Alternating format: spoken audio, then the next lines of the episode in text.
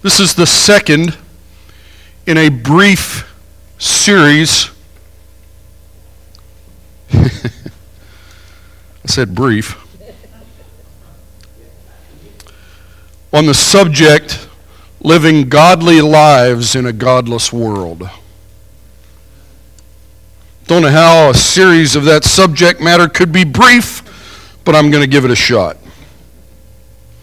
In our first message last week, we looked at 2 Timothy 3.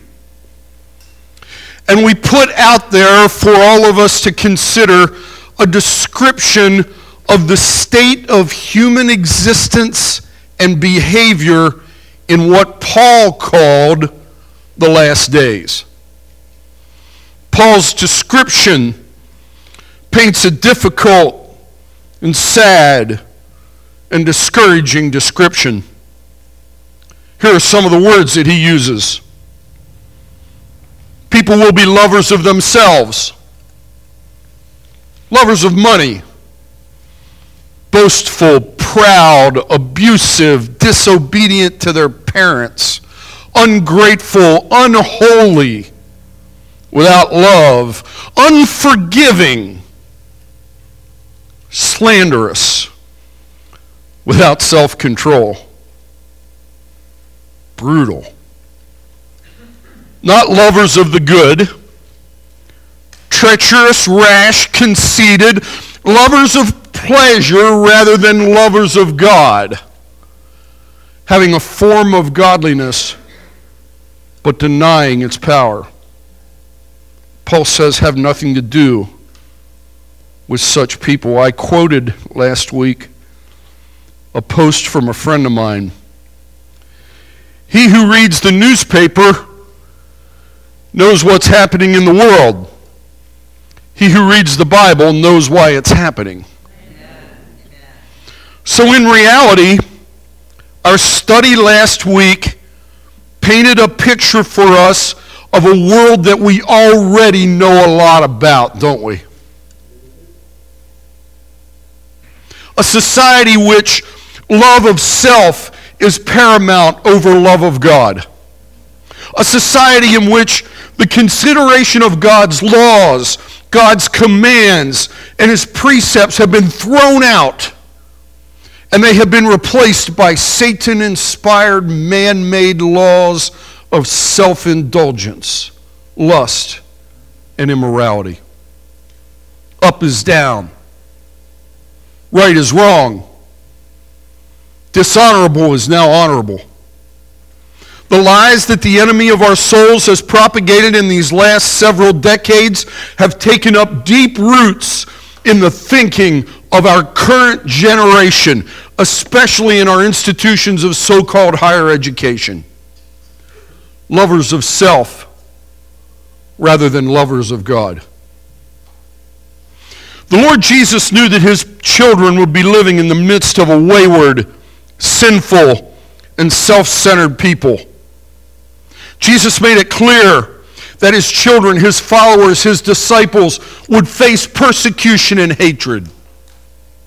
In John 15, we read the words of Jesus, beginning in 18.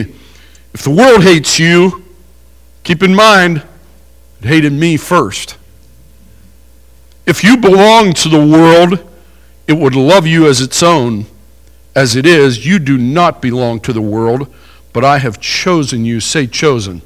Anybody? Hallelujah. Chosen you out of the world. That is why the world hates you. Remember what I told you a servant is no greater than his master. If they persecuted me, they will persecute you also. If they obeyed my teaching, they will obey yours also. They will treat you this way because of my name, for they do not know the one who sent me. The words of the apostle Peter in 1 Peter chapter 2, he says, "But you are a chosen, say chosen. You are a chosen people, a royal priesthood, a holy nation, God's special possession, that you may declare the praises of him who called you out of darkness into his wonderful light. Once you were not a people, but now, say but now. Come on. But now you are the people of God. Once you had not received mercy, but now you have received mercy. I want you to listen closely to these next two verses, friends. Dear friends, I urge you as foreigners and exiles to abstain from sinful desires, which wage war against your soul. Listen to this. Live such good lives among the pagans that though they accuse you of doing wrong, they may see your good deeds and glorify God on the day He visits us. Live such good lives among the pagans. Paul in Philippians chapter 2, verse 14 Do everything without grumbling or arguing, so that you may become blameless and pure, children of God without fault, in a warped and crooked generation. Then you will shine among them like stars in the sky as you hold firmly. Somebody say, hold firmly. Hold firmly to the word of life. You see, friends, the goal, the target, is to live Christ like, holy, without fault in a warped generation. We're living in that kind of world. When I saw that word, I thought, warped. Warped! Warped means out of shape. No longer even resembling the world and the lives that God intended for His children warped, friends, messed up, upside down. Paul described it, Peter described it, Jesus described it. You and I, we're living in it. Warped. It was like that in multiple Old Testament societies and stories, wasn't it? The worlds that Noah lived in, that Elijah lived in, and Jeremiah and Isaiah. They all lived in, in warped, messed up days and societies. But no situation or circumstance teaches us more about living godly lives in an ungodly world than the life of Daniel. The young man Daniel found himself among others taken captive by the kingdom of Babylon. Let's read some of the account here, beginning in the book of Daniel, chapter 1. In the third year of the reign of Jehoiakim, king of Judah, Nebuchadnezzar, king of Babylon, came to Jerusalem and besieged it. And the Lord delivered Jehoiakim, king of Judah, into his hand along with some of the articles from the temple of God. These he carried off to the temple of his God. Say his God. His God in Babylonia and put them in the treasure house of his God. Then the king Then the king ordered Ashpenaz, chief of his court officials, to bring into the king's service some of the Israelites from the royal family and the nobility, four young men without physical defect, handsome, showing aptitude for every kind of learning, well informed, quick to understand, and qualified to serve the king's palace. He was to teach them the language and literature of the Babylonians. The king assigned them a daily amount of food and wine from the king's table. They were to be trained for three years and after that enter into the service of the king. Point one of my message this morning, now that I've spoken for 20 minutes. the days were troubling, difficult, and tragic.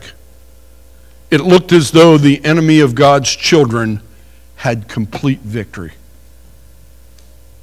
I don't want you to escape that as we talk through this story today.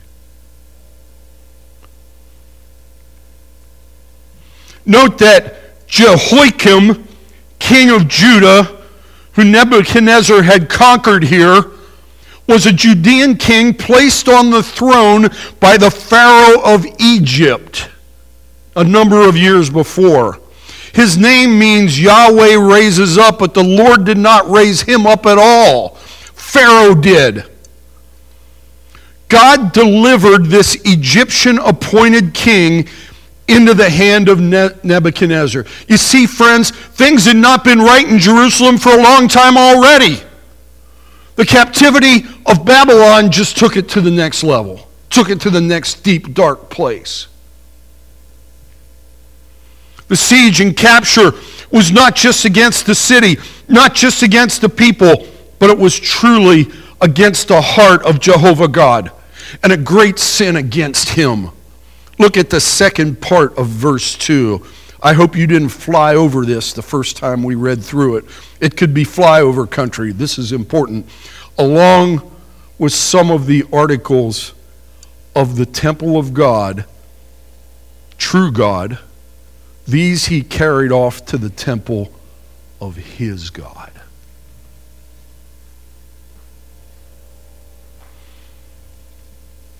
put them in the treasure house of his God. Nebuchadnezzar's God. You see, friends, that's what God haters do.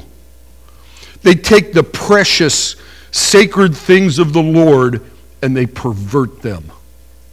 I imagine there was a great celebration in the temple of Babylon at the hauling of the things of the true God's temple into the house of the false God. It says Nebuchadnezzar's God, little g. Nebuchadnezzar's God. The precious sacred things, listen, the precious sacred things of God are never meant for the temples of false gods.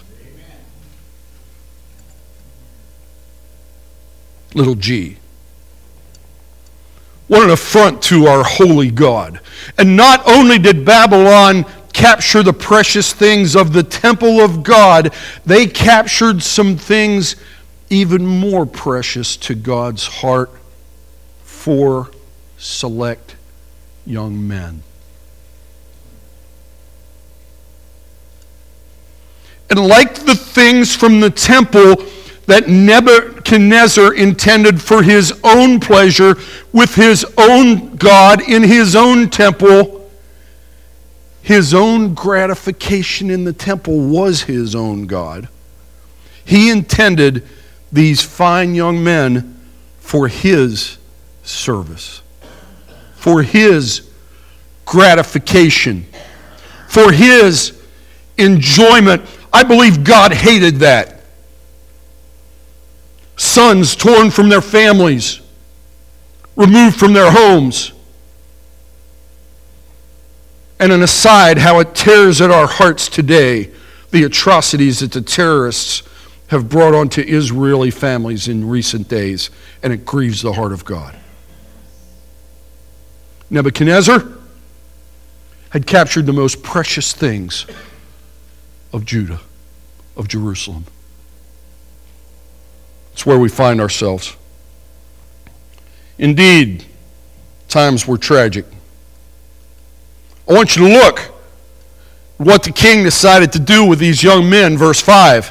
Then the king ordered Ashpenaz, the chief of the court officials, to bring into the king's service these, these four young men, good young men, fine young men.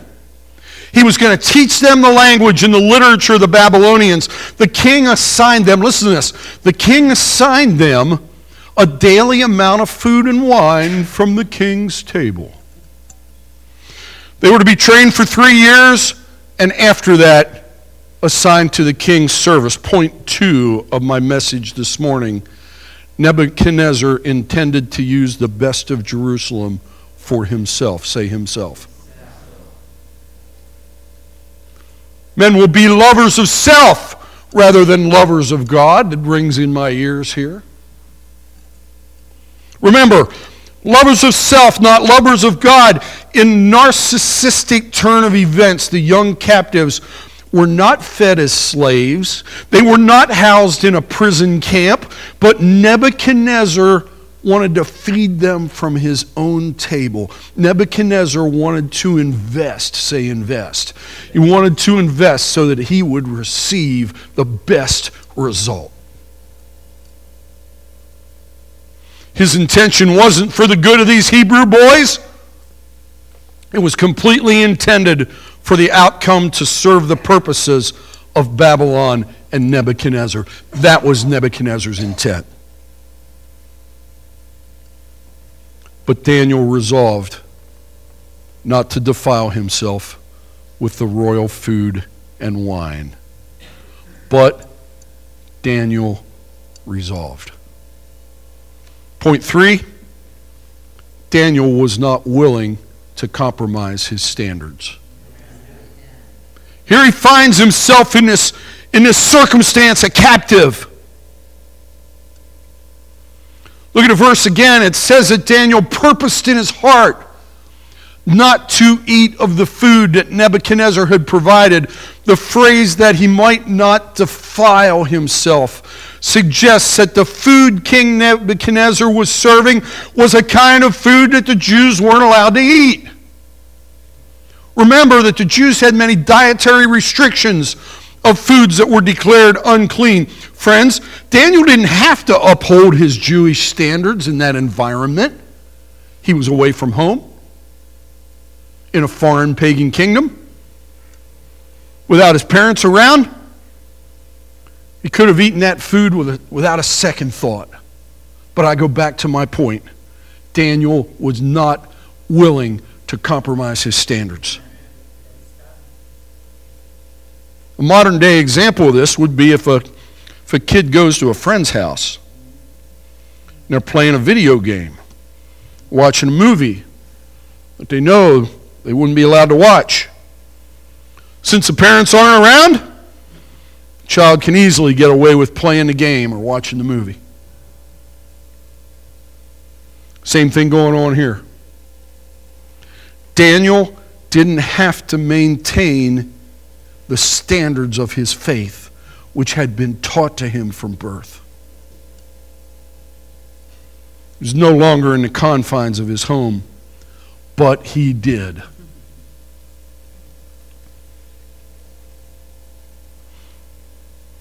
This young boy had the precepts of God as well as integrity so instilled in him that it only mattered to him whether or not he pleased God. It didn't matter to him what everybody else was doing, it mattered to him that he pleased his God. It's the heart of Daniel. According to the text, only Daniel and his three friends refused the king's food. All the other captives ate just whatever the king offered. Didn't matter to Daniel. Daniel wasn't going to compromise. It's an extremely important lesson for young and old alike to learn, especially in this society. Peer power, peer pressure is a powerful thing. It's been the cause of many people through the centuries losing their faith. As followers of Christ, listen, as followers of Christ, we have to decide up front, just like Daniel, that we're not going to compromise our biblical principles no matter what. Amen. Just as Daniel purposed in his heart, we must also determine that whatever comes our way, whatever comes our way, we're not going to forfeit what we know is acceptable in the sight of God. But, friends, the pressure's going to come. Somehow, some way, you're going to get negatively influenced by your peers, your coworkers, even your family members. But if pleasing God and living according to His will truly is important to you, as it was to Daniel, it'll be easier than you think, friend. It'll be easier than you think because you've determined in your heart that you're not going to compromise. Decide right now that if something comes up that you know is contrary to God's word, you aren't going to participate or condone that behavior.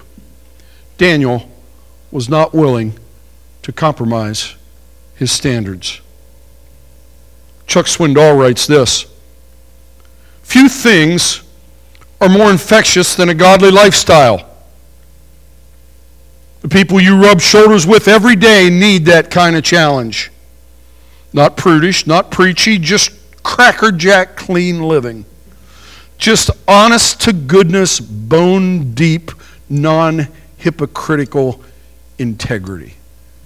That's what the folks need that are around you. Number three this morning. When God calls, He makes a way. When God calls, He makes a way. Look at verse 9. God had caused the official to show favor and compassion to Daniel but the official told Daniel, I'm afraid of my Lord and King, who has assigned your food and drink. Why should he see you looking worse than the other young men your age? The king would have my head. He's wanting me to take care of you. Verse 11 Daniel said to the guard, who the chief official had appointed over Daniel, Please test your servants for 10 days. Give us nothing but vegetables to eat and water to drink. Then compare our appearance with that of the young men who eat the royal food. And treat your servants in accordance with what you see.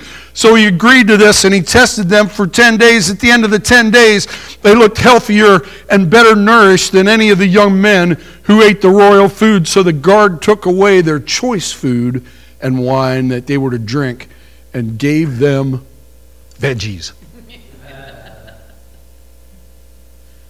To these four men, God gave knowledge and understanding of all kinds of literature and learning, and Daniel could understand visions and dreams of all kinds. These were anointed kids, friends. Even in that environment, even in that setting, God had purpose in their life. The calling on Daniel's life surfaces here in an absolutely dramatic way. Despite living in captivity, living in an evil kingdom and being groomed with the intention of the service of a pagan ruler, ruler, God had intention for Daniel's life. Say, God had intention. And that intention of God for his life, that calling, that mission was taking shape. In the worst of situations, God had a plan. Friend, listen. When you think it's hopeless, God has a plan.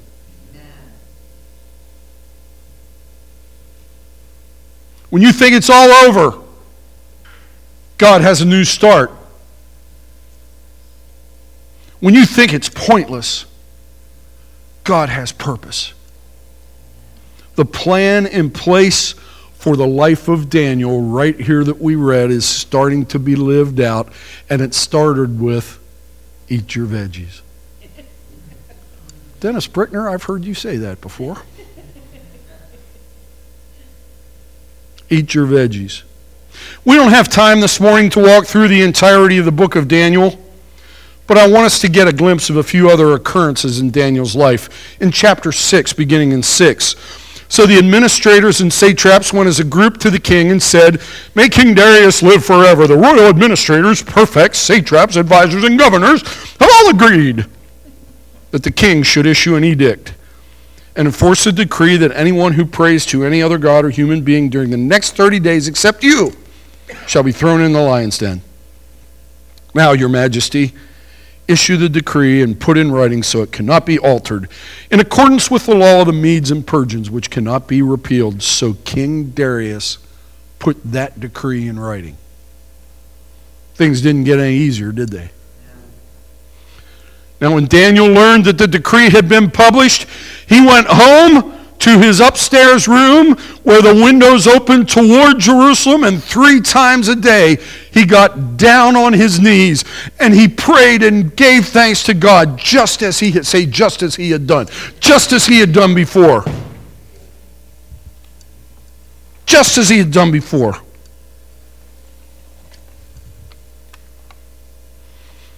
Then these men went as a group and found Daniel praying and asked God for help. So they went to the king and spoke to him about his royal decree. Did you not publish a decree that during the next 30 days, anyone who prays to God or human being except you, your majesty? The king answered, The decree stands in accordance to the life of Moses or to the life of, of the Medes and Persians. Number four, God was the central aspect of Daniel's life.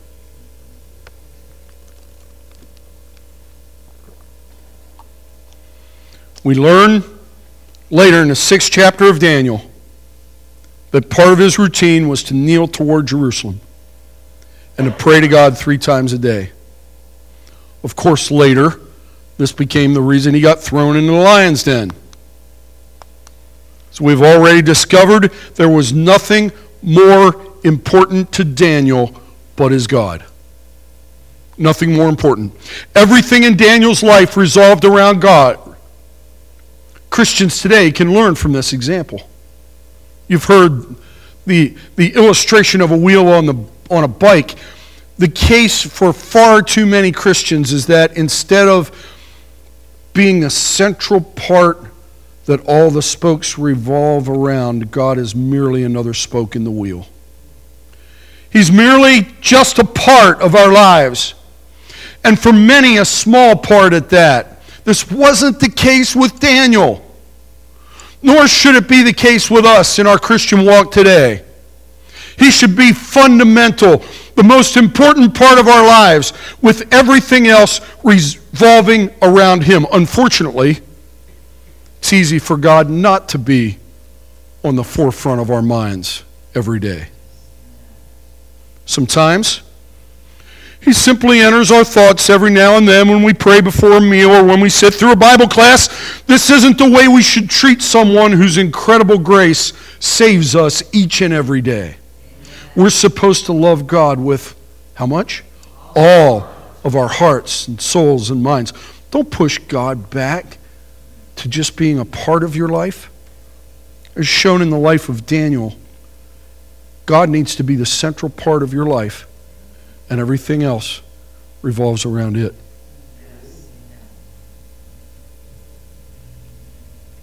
Fifthly, Daniel uses his influence and carries out his calling.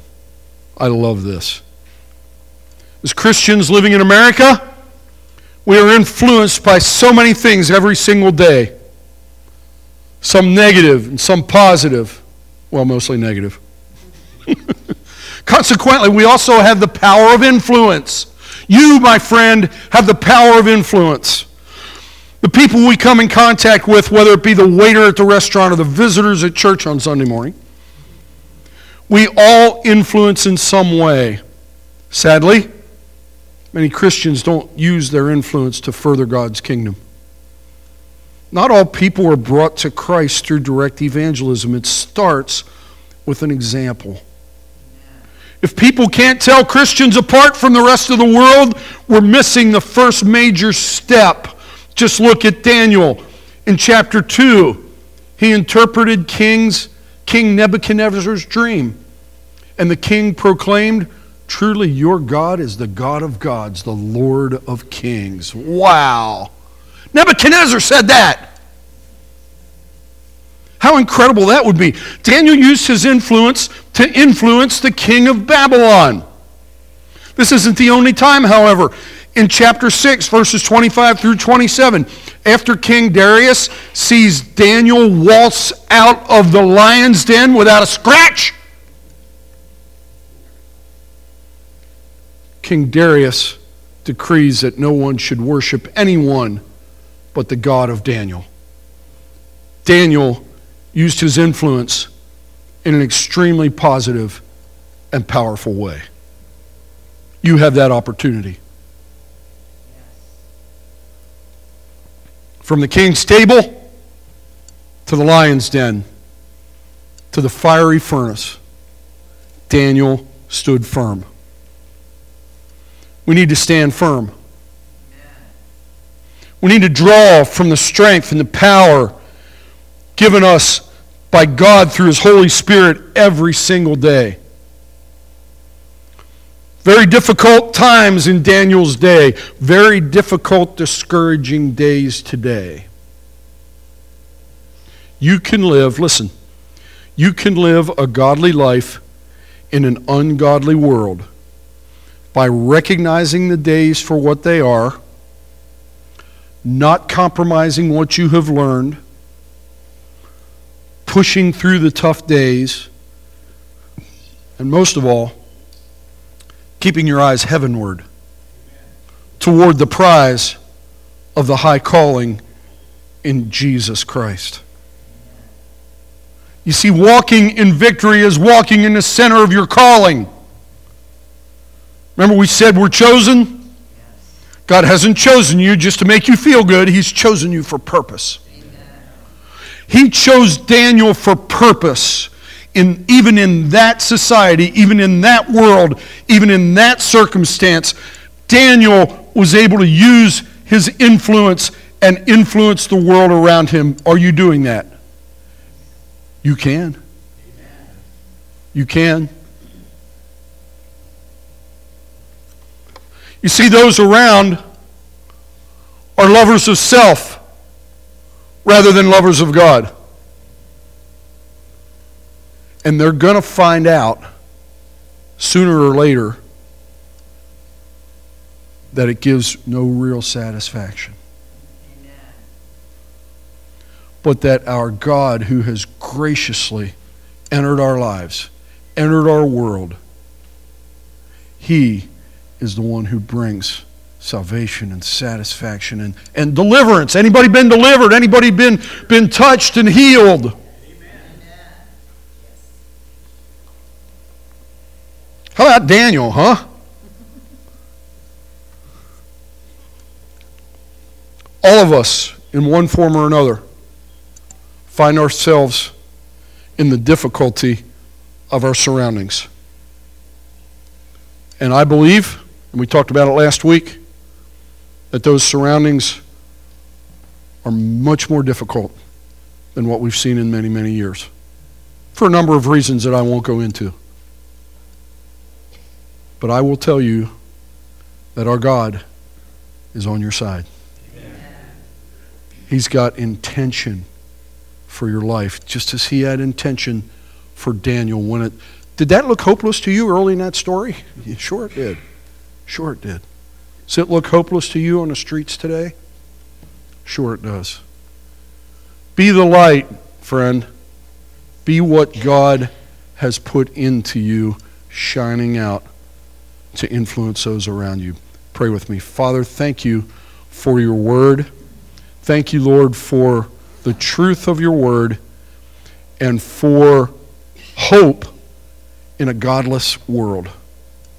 Help us, Lord, to draw on you, to draw on your strength, to draw on your truth, to draw on your inspiration. In Jesus' name, amen. I don't think I